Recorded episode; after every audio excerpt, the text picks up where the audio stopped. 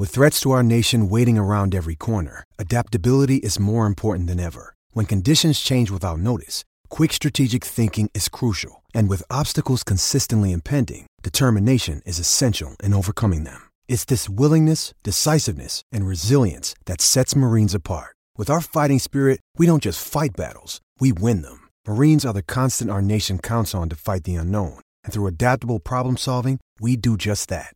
Learn more at marines.com. This episode is brought to you by Shopify. Whether you're selling a little or a lot, Shopify helps you do your thing, however you cha-ching. From the launch your online shop stage, all the way to the we just hit a million orders stage. No matter what stage you're in, Shopify's there to help you grow. Sign up for a $1 per month trial period at shopify.com slash special offer, all lowercase. That's shopify.com slash special offer. Storie Libere presenta Snowfloot. Conversazioni antivirali di Nicola Filippone con Gigi Garanzini. Il gol di Daniele Maldini allo Spezia al debutto da titolare ha scatenato le suggestioni. Ora è prematuro anche ipotizzare dove arriverà questo ragazzo, ma la terza generazione consecutiva in Serie A, e ormai non più per simbolici spezzoni di gara, diciamo, autorizza ad affermare, per dirla con le parole usate dal mio interlocutore, che la dynasty per eccellenza del calcio italiano ha nome Maldini. Ciao Gigi. Ciao Nicola, sì, no, secondo me non c'è dubbio, però parliamone.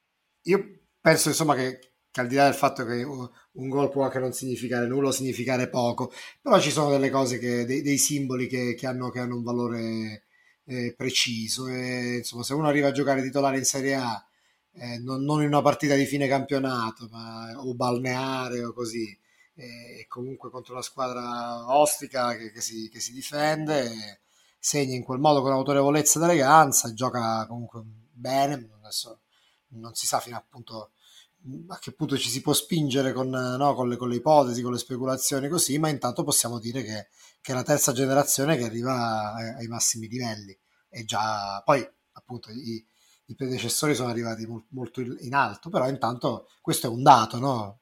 Questo, questo, è un dato oggettivo e ti dirò che te- tecnicamente è stata anche una sorpresa. Forse per lo stesso Paolo, da, com- da come ha esultato, l'ha ripreso benissimo, no? in quell'esultanza progressiva.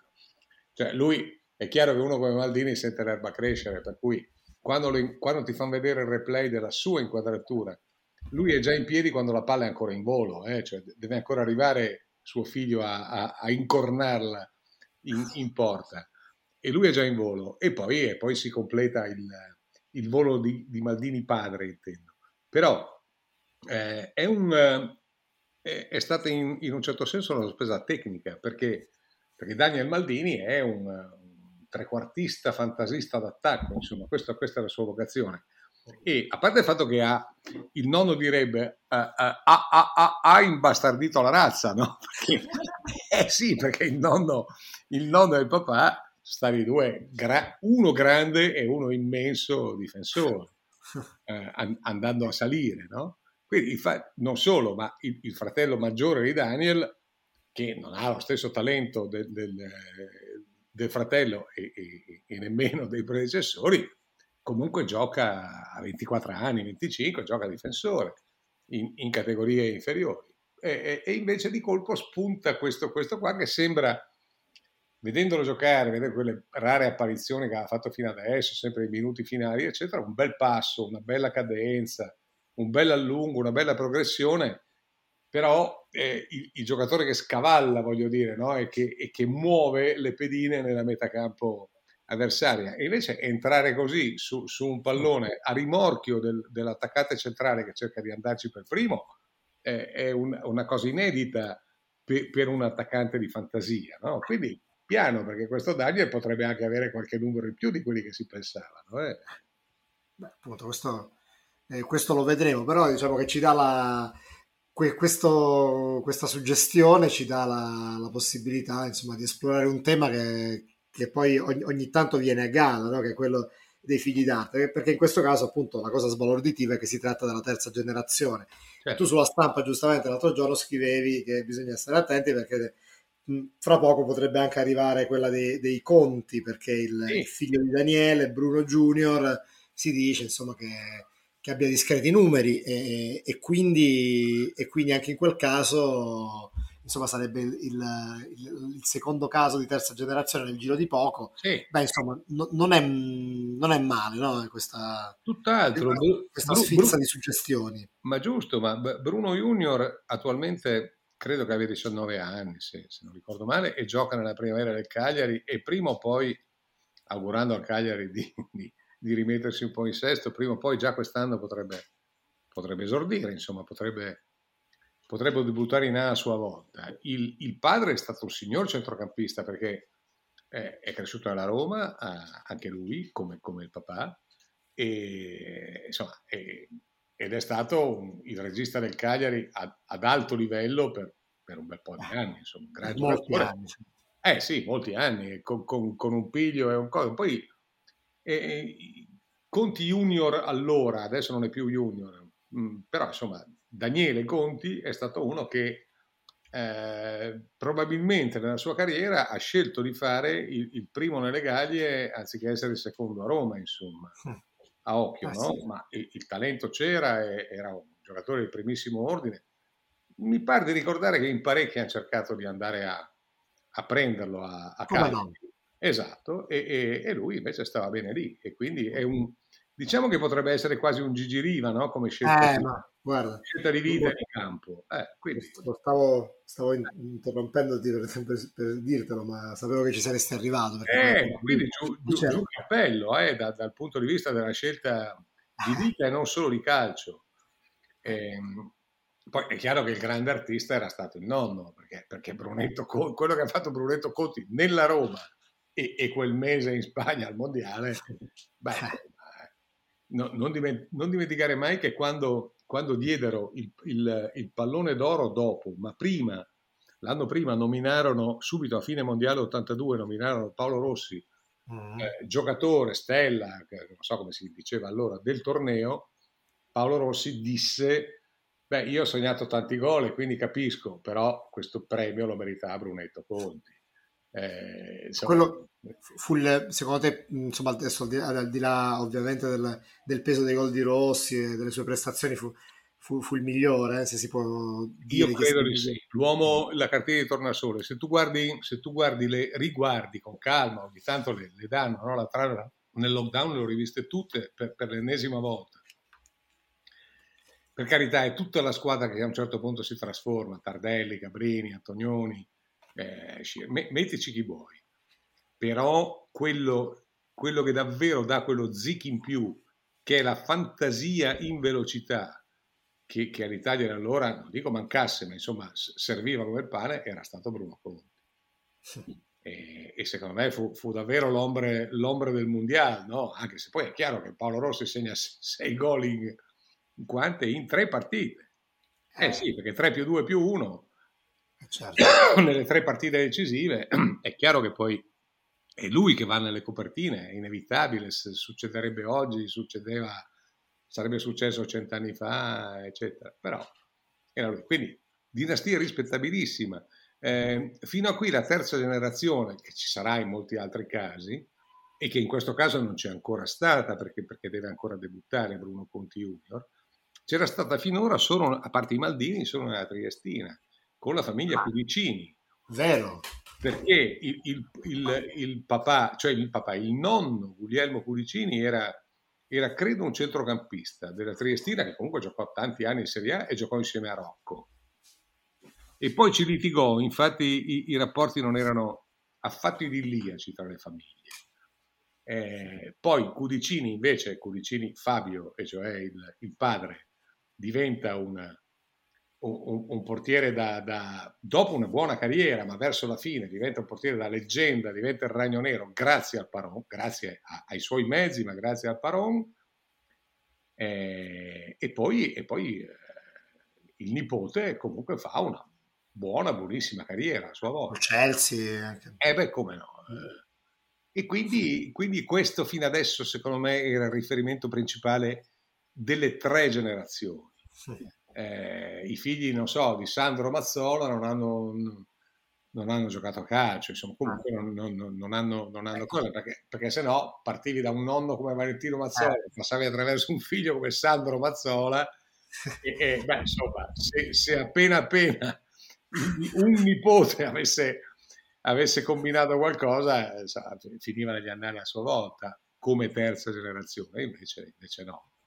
Perché per, per tanti anni il, no, il figlio d'arte per, per definizione era, era Sandro, Sandro Mazzola, Eh, che eh, insomma, eh. con un'eredità così, così importante poi insomma, si, è, si, è espresso comunque come, come un giocatore simbolo degli anni 60, dotato, dotato di talento appunto nonostante quel cognome eh, e, e quindi Ma- quello era il caso, no, era il caso da manuale una volta del- quando si parlava di, assolutamente. di figlio d'arte. Però la, la cosa che notavo no, è che negli ultimi anni, diciamo, i, Mhm.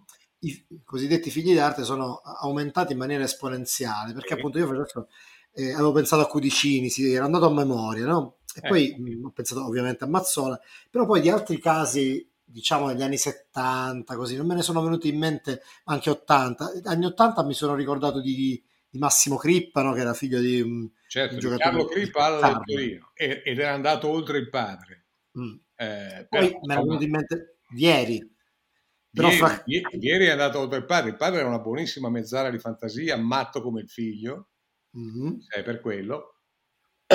però comunque è un caso in cui il figlio era andato oltre il padre, parlando appunto di, non solo di risultati, ma anche di talento, proprio di, di qualità, no?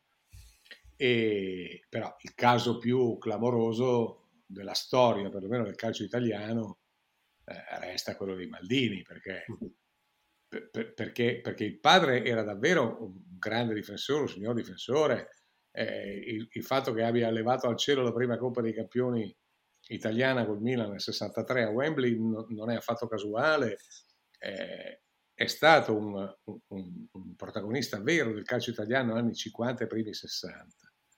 Però, però Paolo, però era diciamo che era un campione, però il figlio è stato un fuoriclasse, eh, no? perché Paolo Maldini è tra i primi difensori all time, ma all time e anche all, eh, non so, town, non so come dire, cioè di tutti i tempi, ma anche di, tutte, di tutti i campionati, di, di tutte le nazioni, di tutte le nazionalità.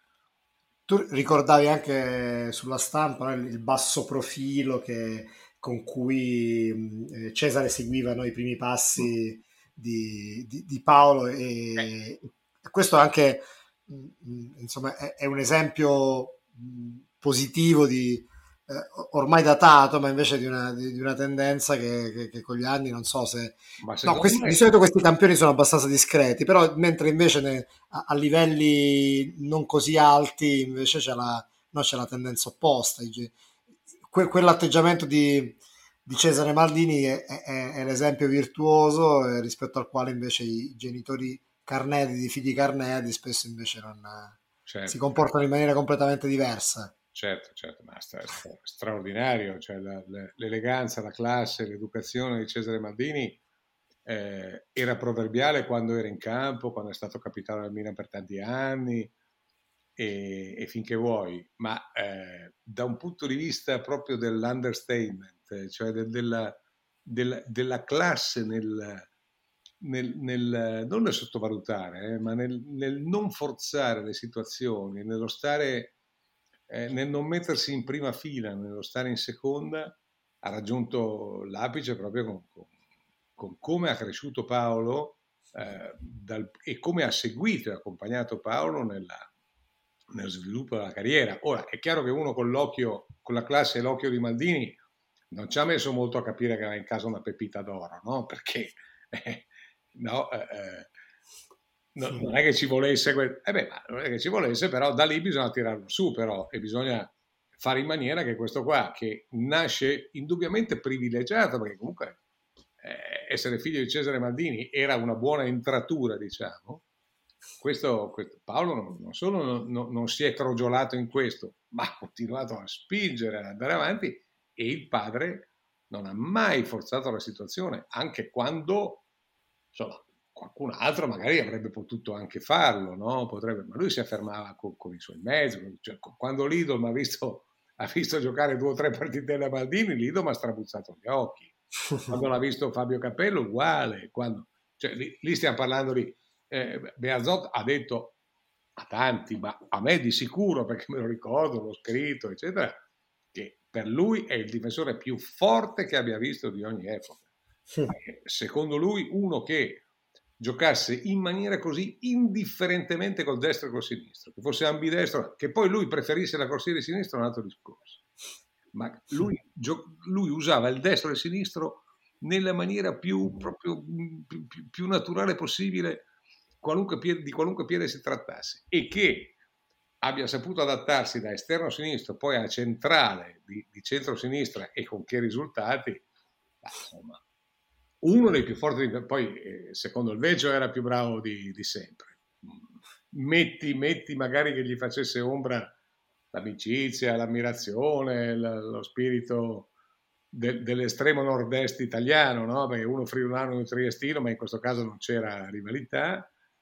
E, e in, ogni caso, in ogni caso un campione assoluto. Cioè, Paolo Maldini ne abbiamo visti pochi in giro eh, per il mondo. Eh.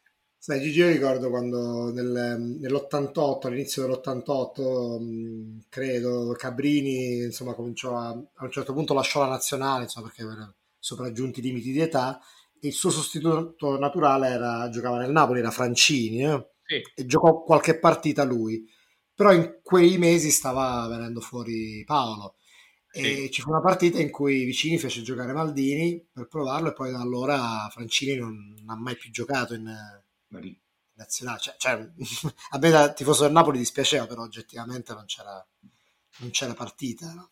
certo evidentemente però appunto dicevamo la, la, che, la, che, il tema no, dei figli d'arte adesso negli, negli, ultimi anni è diventato più interessante perché appunto mentre in passato insomma, era, eh, erano mh, casi rari, isolati, adesso c'è, una, una, quantità eh, spropositata. Io ho fatto un, eh, insomma, giusto una, una, una piccola um, lista, c'è il, il, il, figlio di Clivert che abbiamo visto nella Roma, eh, c'è anche il, il, figlio di Drogba che gioca in Francia nel Gingham cioè, due, Turam ha addirittura due figli, uno che, che gioca, gioca sì, sì, in Germania sì, certo, certo. e l'altro che gioca, che gioca, in Francia, c'è il figlio di UEA, insomma, c'è, eh, fra questi c'è anche Federico Chiesa. E, mentre su... Intanto, scusa, prima di arrivare a Chiesa, che, che è uno che promette di... Beh, eh, no, per inciso, il, il figlio di Cruyff era, era un, ecco, buon, un buon giocatore, eh un buon giocatore, no? certo, però Jordi. il figlio di un fenomeno eh, è, è, difficile no? che, che puoi andare oltre. Insomma. Eppure eh. sì, lui c'è una carriera insomma, mh, buona, certo. buona, buona, buona, buona. Gio- anche a quella del fenomeno che era suo padre. Beh, certo. non c'era partita, però insomma, riuscì, riuscì comunque a, a, onorare, a onorare il cognome, a, a giocare anche, insomma, vincere qualcosa col Barcellona, sì, che non, sì, sì, non, non, come protagonista. Mi ricordo un anno con l'Alaves, me lo ricordo in una finale di Coppa. Perché tu c'hai memoria. Vado, vado a memoria, mi pare una finale di, di, una Coppa contro il Liverpool, in cui eh, questa squadra eh, basca arrivò a, a, gran sorpresa in finale eh, e incontrò il Liverpool e lui era la, la stella dell'Alaves. Adesso dovrei verificarlo, ma mm-hmm. più o meno è. E, e, invece poi ci sono stati altri casi in cui diciamo è stata tutta un'operazione di, di marketing come certo, quella di, del certo. figlio di Pelé che faceva il portiere del Santos o, sì. insomma, anche, insomma, anche, insomma, il figlio di Maradona insomma, non, non ha nonostante le suggestioni fossero fo- molto forti il richiamo era enorme ma insomma il, non, si è arrivati nemmeno lontanamente a quei livelli. Quindi, insomma, non io, sempre... io credo, Nicola, che non solo nel calcio, non solo nel calcio essere figlio d'arte, ma figlio d'arte nel senso di un grande artista, penso che sia un handicap e non, e non una, eh, come dire, un propellente in più, no? perché uh-huh. penso che la personalità del padre ti schiacci, ma ripeto, anche uscendo dal calcio, eh, anche andando eh, come certo. andando su qualsiasi versante. Eh, poi ci sono le eccezioni. Allora, l'eccezione più grossa che, che, che, abbiamo vissuto noi in Italia e probabilmente nel mondo è proprio quella di Paolo Maldini, secondo me. È chiaro che adesso, con, per come sta giocando, per come è cresciuto Federico Chiesa, beh, insomma, perché suo padre era un signor attaccante, eh. eh. ma, ma, davvero un signor attaccante, e, e, e un, con delle caratteristiche molto, ma molto simili, tra l'altro, molto simili. Poi eh, il padre Enrico aveva più agilità probabilmente, non che al figlio manchi, eh, ma aveva un, un, filo più di agilità, questo ha molta più potenza, sì. molta più potenza nel, nel, nel prolungato, cioè il, questo, questo, parte da quando, quando, è in serata, quando è o in giornata, che dir si voglia, quando, quando lui eh, strappa poco oltre la sua area, poi lui arriva fino in fondo. Eh, tu pensi che in prospettiva può diventare anche un centravanti? secondo me, io centravanti non credo e, e, non glielo auguro perché lui ha bisogno di più, più, di più spazio, di trovarsi meno ostacoli possibili davanti perché tende, tendeva, tendeva sta, sta, migliorando molto, è, è, migliorato molto grazie a Mancini e adesso Allegri non potrà che migliorarlo ancora, eh, tende ad abbassare il testone, no? E, e, e, a guardare, e, a non guardare, molto le altre soluzioni, soprattutto quando non è in gran giornata. Però la, la potenza che ha lui eh, di, di, di, resistenza nella velocità è altissima. Eh, lui, è, lui, ha, ha, le stimmate del, se non del fuoriclasse, del, diciamo che per adesso ha le stimmate, del, anzi, campione lo è già, campione lo è già, e con le stimmate del fuoriclasse, io credo. Eh, molto, dipende, sì, molto dipende da lui, ma molto dipende, sta dipendendo anche da chi lo, lo, lo allena e lo cresce. No? Eh, e, e, ti ripeto, Mancini ha fatto già molto per lui, Allegri secondo me nel club con una continuità superiore può, fare, può fargli fare il, il, il passo ulteriore. Eh, e questo, questo davvero eh, potrebbe. Poi mancherà poi se, per arrivare ai Maldini, manca poi ancora la terza. Io non so come, come sia messo no? eh, Federico Chiesa a stato civile, a... Ah. questo non lo sappiamo. Non lo so, non penso sia sposato. Eh, minimo, minimo passano altri vent'anni per saperlo, quindi lo racconterà qualcun altro e non io. Ma però la, la, suggestione c'è già, perché qui a due generazioni siamo a un grande giocatore che è Enrico Chiesa e a uno che può diventare grandissimo e lo sta diventando come Federico. Perché poi in effetti ci, ci sono stati anche, eh, appunto in questo caso no, stiamo parlando di un, eh, di, di, un, eh, di un, caso in cui già il figlio eh, già sta raggiungendo, se non ha raggiunto, superato i livelli del padre, se ne può discutere. Eh, sì ma eh. ci sono stati altri casi, io per esempio adesso mi è venuto in mente mentre parlavi, no, il, il, figlio di Graziani, il figlio di Savoldi, mm. forse anche un figlio di, di, di, figli di Zegna, comunque tutti ragazzi che comunque sono arrivati magari nella Serie B, Serie C1, mm. così, e quindi c'erano anche in passato in effetti eh, diversi casi, però insomma che si fermavano. Sono quei, casi, sono quei casi in cui quando li vedi o li vedevi, visto che stiamo parlando di nuovi del passato, li vedevi emergere e il sospetto di partenza era sempre quello che avessero avuto una carriera agevolata, ma non per pensare male, ma perché insomma è abbastanza naturale no? che se tu sei figlio di una, un po' di corsia preferenziale in partenza ce l'hai. No? Questo, questo è, è, umano che sia, non è, non è nepotismo, è, è, umano. Poi però te le devi giocare da solo. E quando ero a giocarsi da solo, tutti i figli d'arte che hai citato tu, e ti aggiungerei un, almeno uno dei figli di Facchetti, per esempio, che mi viene in mente ah.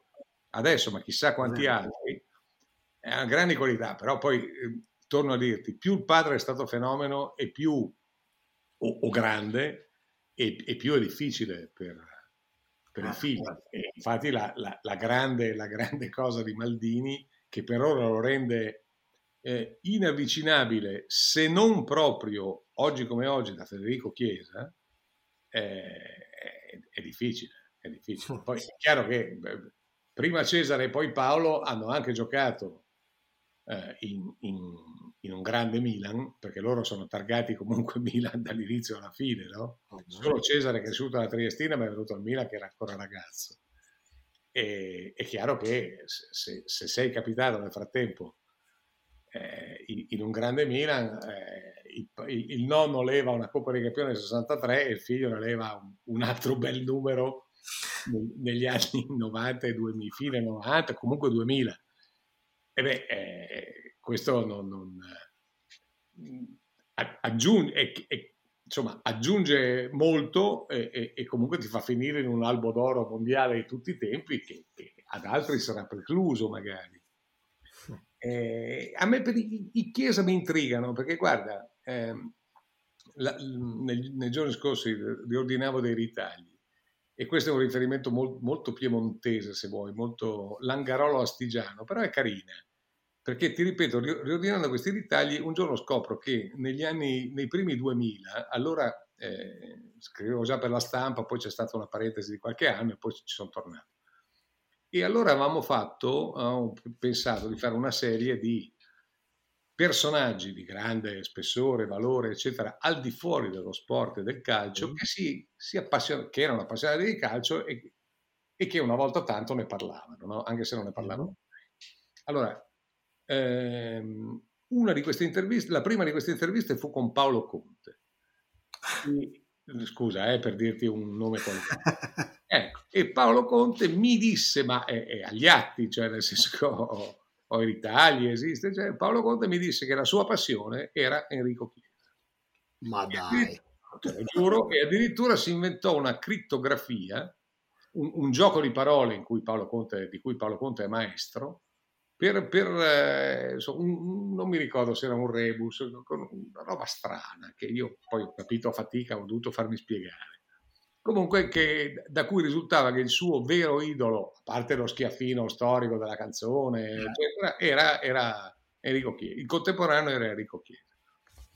Mm, due, o tre, due o tre settimane dopo, più tardi, insomma, un altro grandissimo di questa terra appena appena più a sud, cioè Angelo Gaia, il re del vino italiano, mi disse che eh, il suo esempio di eleganza calcistica di quando era giovane e che ricordava era Romano Fogli, di cui sì. purtroppo ho parlato la settimana scorsa, no? ricordandone la scomparsa. Mm.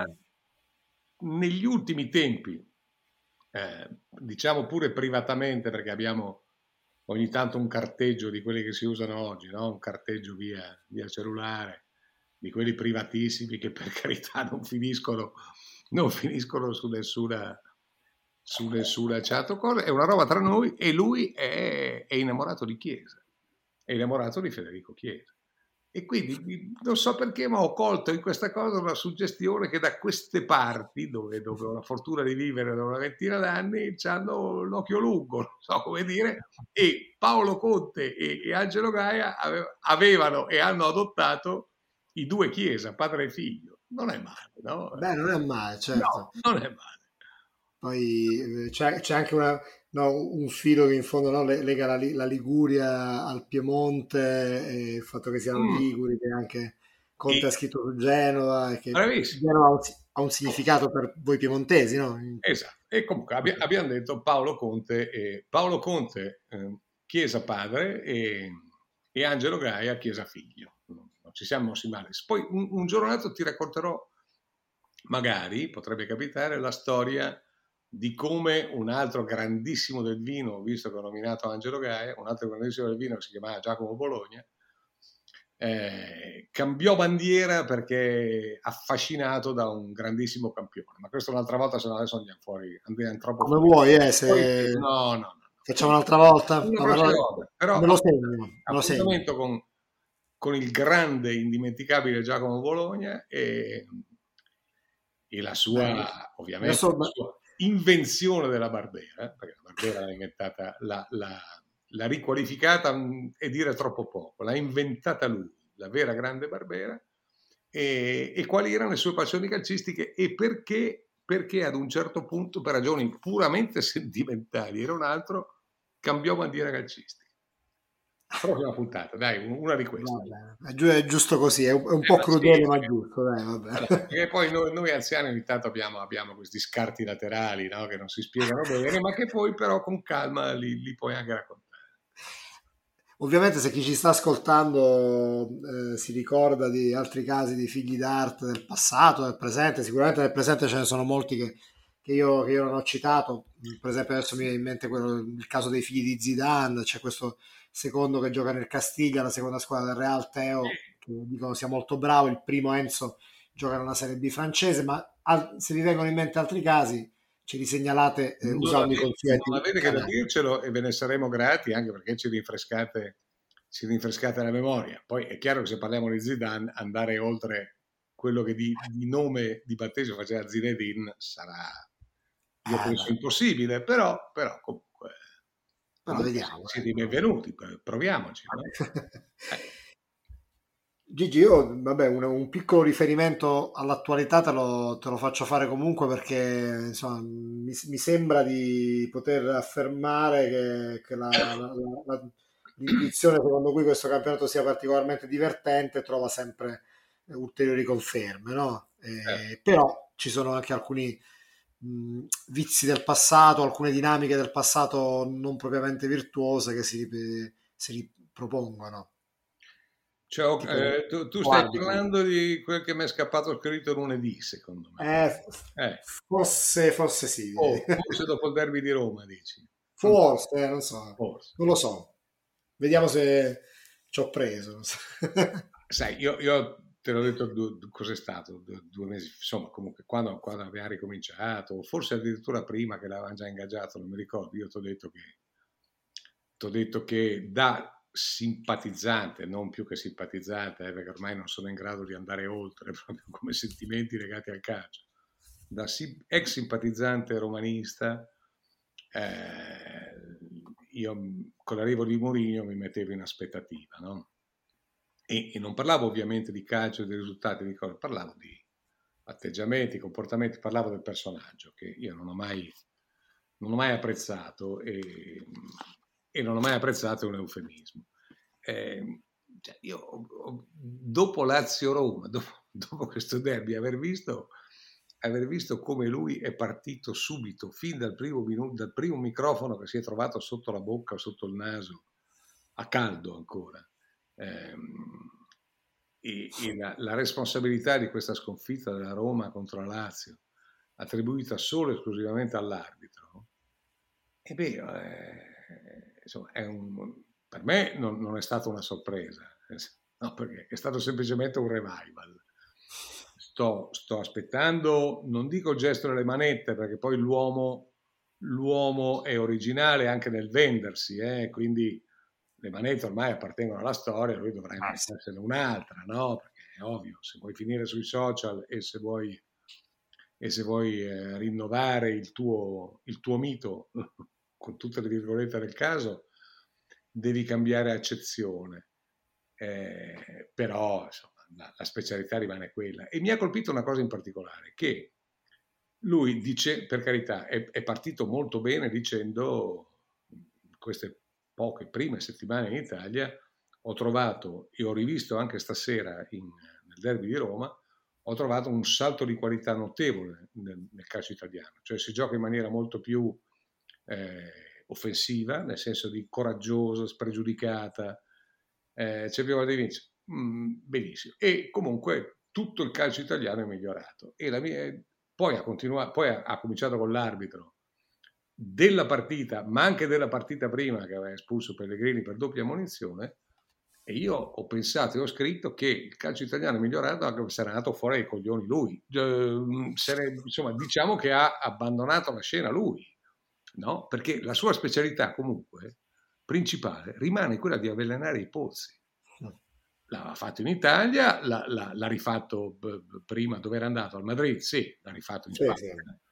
Eh, ha continuato in Inghilterra, nelle due o tre destinazioni che nel frattempo hanno avuto la fortuna di, di, di, di avercelo e, e, adesso evidentemente è pronto a ricominciare. Questa è una deformazione professionale sua, perché comunque non è che in queste prime giornate di campionato siano mancate le discussioni, siano mancate le cose, non è che lui abbia tutti i torti se invoca come attenuante per la sconfitta a Roma il fatto che la partenza del gol eh, iniziale dalla Lazio viene da un possibile o anche forse probabile farlo da rigore su Zaniolo.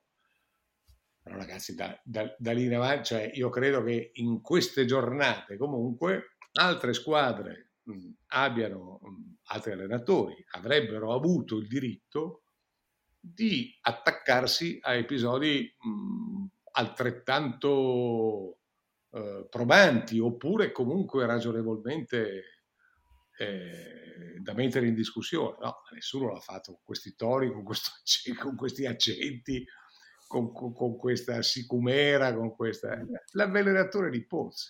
Peraltro oggi no, devo dire che io ho la sensazione che insomma, i, i toni rispetto ai tempi dell'Inter siano, siano molto diversi in, in cioè almeno il, i, perché sono gli inizi eh?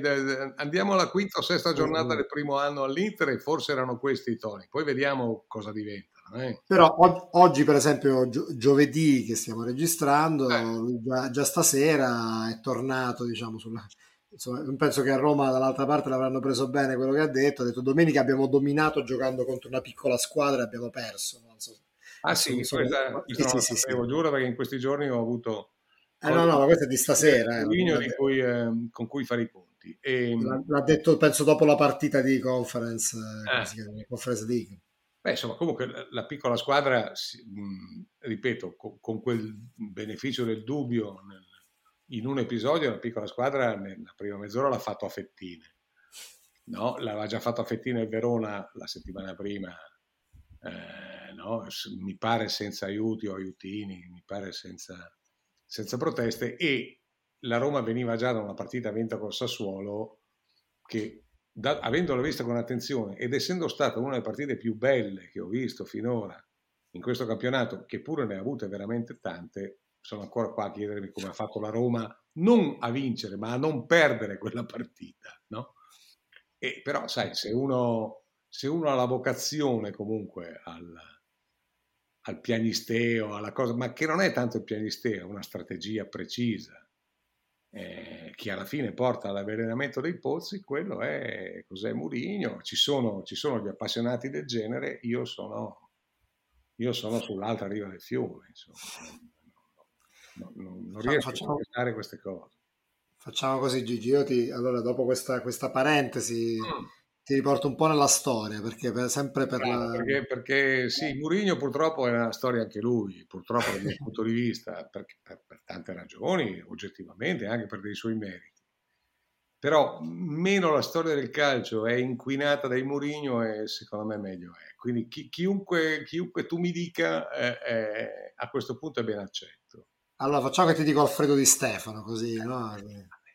allora vuoi, allora vuoi stravincere Stefano a un certo punto era ancora vivo ed era ancora, insomma, non era certamente più, era, era soltanto presidente onorario del Real Madrid, non, non aveva più ruoli operativi, era presidente onorario del Real Madrid, comunque lui è stato l'uomo che l'ha fatto più grande di tutti, insieme al presidente di allora Santiago Bernabeu. Quando arrivò Mourinho, insomma, no, non è che posso citarti adesso delle pezze d'appoggio testualmente, però ti, po- ti posso garantire che se, se, c'era una persona infastidita, un tifoso del Real, un, un, uomo del Real infastidito dall'arrivo di quello che io allora chiamavo, chiamavo il Chaltra One, no? Sai lo Special One? Ecco, Special trattino One, io lo chiamavo il Chaltra trattino One. Se c'è una persona infastidita, oltre a uno scrittore non proprio di ultima fila, che era Javier Cercas e che è tuttora Javier Cercas, era Alfredo Di Stefano. Oltre a Orge Valdano, non so, ti sto citando dei madridisti da poco, no? come è noto. Ecco, loro, no, loro, da madridisti non lo sopportavano loro per primi. So. Quindi se tu mi parli di Stefano, io primo mi metto sull'attente, secondo ricordo, ricordo che Di Stefano, sia pure già in tarda età, in un ruolo, ripeto, marginale, aveva preso, ma marginale presidente onorario del Real, non era contentissimo degli atteggiamenti di, di, di Mourinho. Sì, adesso eh, io ho un ricordo vago di, di, di questa cosa, delle, delle sue critiche, non, adesso non, non, faccio in tempo, diciamo, in questi pochi secondi a recuperare, diciamo, perché stiamo parlando di cose... Di, di, no, ma me la, me la ricordo anch'io questa cosa, vagamente. direi che, che, è tipo di una cosa di una decina d'anni fa, tipo 2011, perché mm-hmm. non me lo ricordo, ma magari per la prossima volta... I primi tempi, quando, quando, per esempio cacciò due dita negli occhi al compianto Tito Villanova in un, in, in un Real Barça, eh, in, in, cui, come dire, aveva perso un pochino il controllo, ma entro certi, secondo lui non aveva perso il controllo. Oh, una roba brutta. Infatti lui lo guarda, eh, eh, io adesso ho trovato una cosa però in portoghese che dopo quella partita lui criticò questo, questo atteggiamento di, eh, di Stefano, criticò, eh, dopo, dopo, quella partita lì contro il Barcellona. Ma Di Stefano non è stato solo uno dei tre più grandi della storia sino ad ora, perché la, la, tu sai no, che, che non, non si, sulla triade eh, Pelé di Stefano Maradona si discute sulle tre posizioni, ma non si discute sul fatto che siano i primi tre, nonostante Cruyff. No? Poi tra qualche anno vedremo, tra qualche anno, non tanti ormai perché non ne ha più molti, ma vedremo Messi se per caso riesce a infilarsi tra quei tre a guadagnare il podio. Potrebbe, secondo me può darsi e secondo me mh, mm, già si potrebbe parlarne oggi, ma eh, questo è un altro discorso. Eh, però di Stefano, mm, di Stefano come Pelé è molto più di Maradona per ragioni caratteriali, ambientali, per, cultura personale, per carattere, quello che vuoi, se sono stati due grandi campioni, simboli anche dell'educazione sportiva, sono stati Pelé e secondo me ancora di più Alfredo Di Stefano. E insomma, noi adesso non è che l'ho citato a caso, no? perché eh, fa parte, lo, lo, citiamo per questa diciamo, nostra rubrica della didascalia sì. eh, che, che, facciamo ora di una foto che poi metteremo sulla pagina Facebook di, E in questo caso la, la foto in questione che insomma ti, ti ho, ho, condiviso con te mh, alcune ore fa è una foto scattata nel, al Santiago Bernabeu nel 1964 a bordo campo. Certo. Eh, dove, eh, e io dove... avviso, scusami, ti posso rubare sì, un attimo? Ecco, Come no, certo, I nostri aficionados, a maggior ragione, visto che si stanno, mi hai appena raccontato, si stanno affezionando a questa rubrica, io vorrei avvisarli che tu sei specializzato in fotomontaggi, secondo me. Perché già le lavatrici de, del, del Feyenoord all'indomani della vittoria Coppa dei Campioni eh, ne ha tutta l'aria. È vera, intendiamoci, non sto, non sto, dicendo, non sto accusando di nulla. Sto dicendo che tu sei un, come ti chiamo io, rabdomante tale, che ogni settimana mi, mi, mi butti giù dal, dal balcone con, con delle con delle immagini autentiche di un tempo che io ho vissuto a differenza di te, ma che sinceramente non, non solo non ricordavo, ma mi sbalordiscono tuttora per quanto sono sorprendenti a dire poco, per quanto sono sbalorditive. Quindi racconta. Allora, siamo nel 1964 eh, e Santiago, lo stadio si chiama già Santiago Bernabeu, non più Chamartin perché il, storico presidente già morto, gliel'hanno intitolato, e, e si vede un, un frammento del, di Bordocampo, qui si intravede la, la panchina nel seminterrato e, e, davanti alla panchina però alla, a livello del terreno di gioco su una, su una, una panca, diciamo una, uno sgabello, è seduto, è seduto Di Stefano che non si capisce se è uscito, se è stato sostituito perché eh, prima quando ne parlavamo Gigi tu mi facevi notare che probabilmente nel 1964 le sostituzioni ancora non c'erano, in effetti è così, vengono introdotte qualche anno dopo, ma lì ancora non c'erano, però potrebbe essere stato sostituito perché era un amichevole, vallo a capire. Fatto sta che lui è a, è a bordo campo, si vede un sacco di gente, una, una, marea dietro di lui di persone, ma la cosa più sbalorditiva è che lui sta in divisa da gioco, sta fumando mentre guarda il campo, cioè, questa è una cosa Grazie. E, e, lì però mi devi venire in aiuto perché questo, eh, la contestualizzazione io... migliore la puoi fare tu. No, ripeto, io ho, prima ho dovuto smaltire l'emozione perché già vedere il grande Alfredo di colpo all'improvviso ho avuto la fortuna di conoscerlo in due o tre occasioni, non so se l'ho già raccontato, se me lo racconterò in, in, altre, in altri momenti, insomma. però lui era un monumento. Quelle due o tre volte che mi è capitato di, di, di, di vederlo di persona, di parlarci in vita mia, per, eh, fa parte dei miei ricordi calcistici più belli della vita. E, ehm, e quindi io credo che quella cosa sia, adesso al di là delle gag di prima, io credo che quella cosa sia, sia vera, nel senso che ci sono dei grandi in ogni campo che tu dici, vabbè, ma è impossibile oggi poi che il fumo è diventato, insomma, diciamo, pure eh, non ancora reato, ma insomma, ci, ci siamo, lo dico da fumatore, eh, ci siamo molto vicini, no?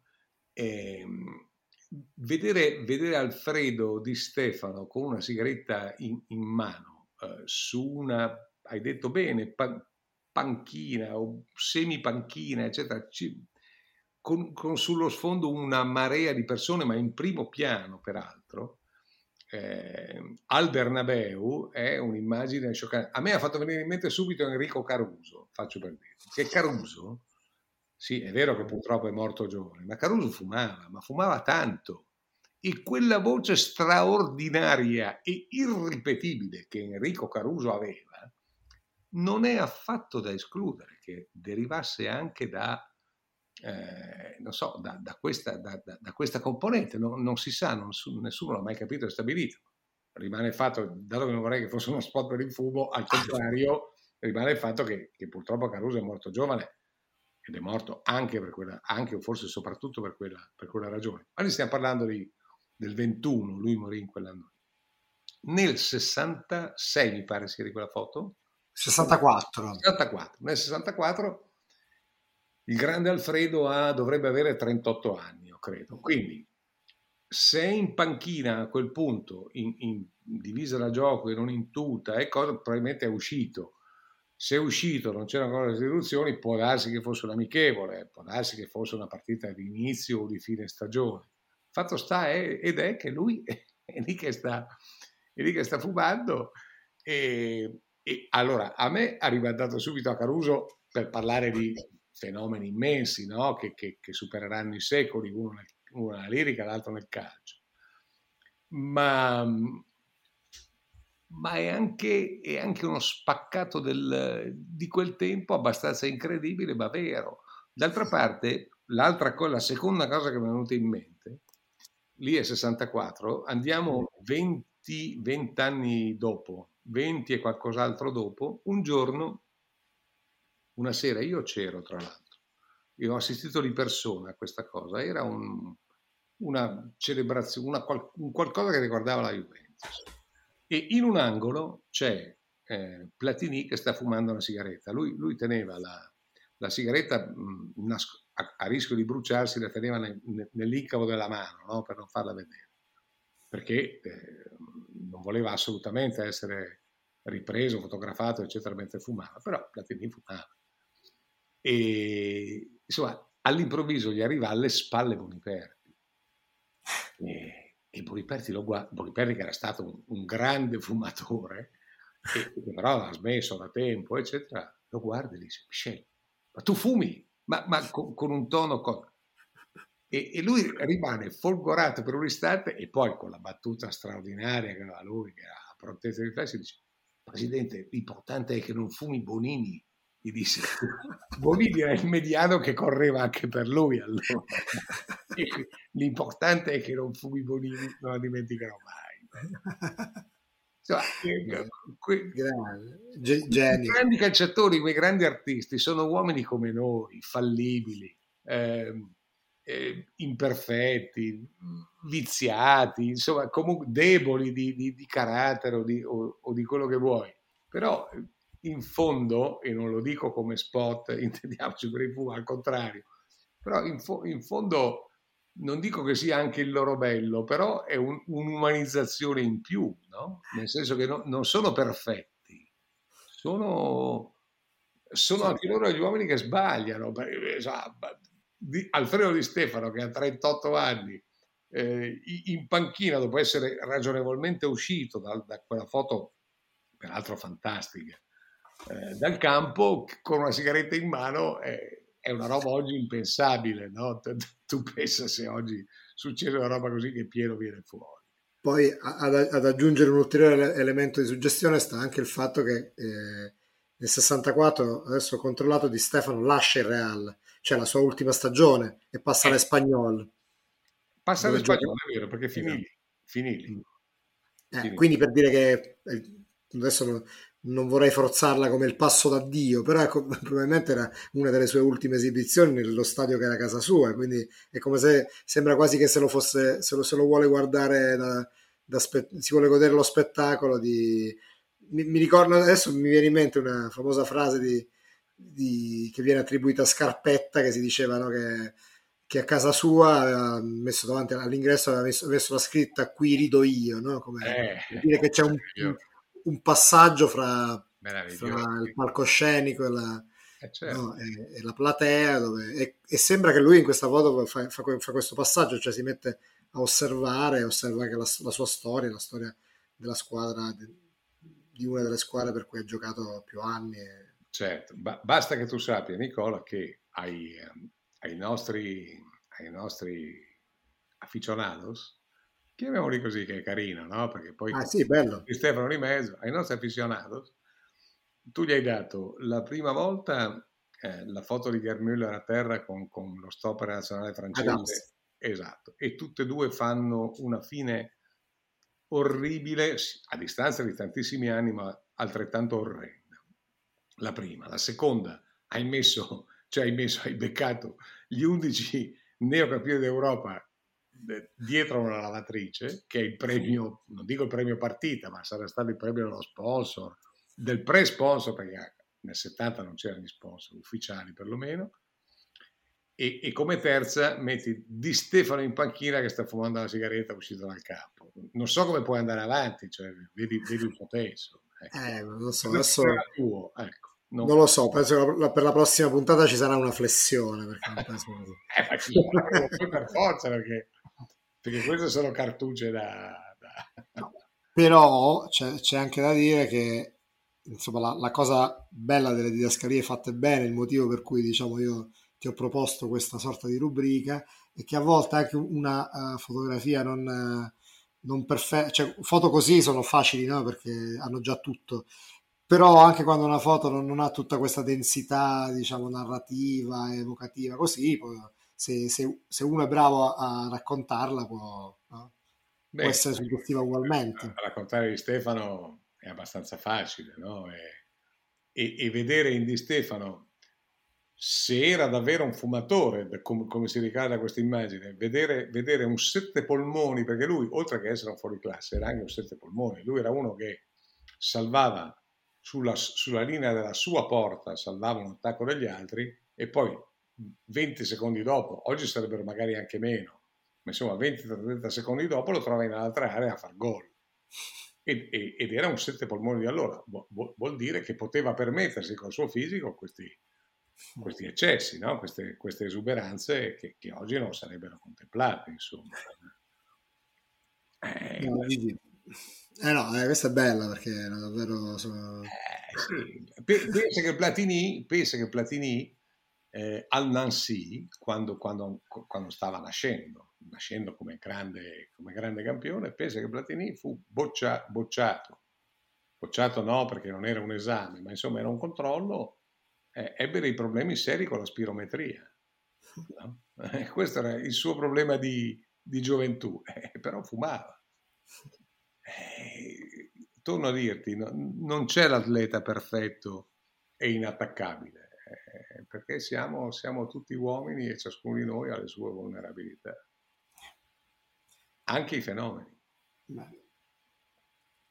Perfetto, Gigi, io ti ringrazio come di consueto e ringrazio tutti quelli che ci hanno ascoltato. Ricordo che abbiamo un indirizzo di posta, di posta elettronica che è slowfoodpodcast.gmail.com, una pagina Facebook, ci potete trovare su, su, Storie Libere e sulle piattaforme che utilizzate per, per, ascoltare i podcast. E niente, io non ho più niente da aggiungere, se non ringraziarti. Gigi, oggi siamo, siamo stati un po' lunghi, eh, però valeva la pena.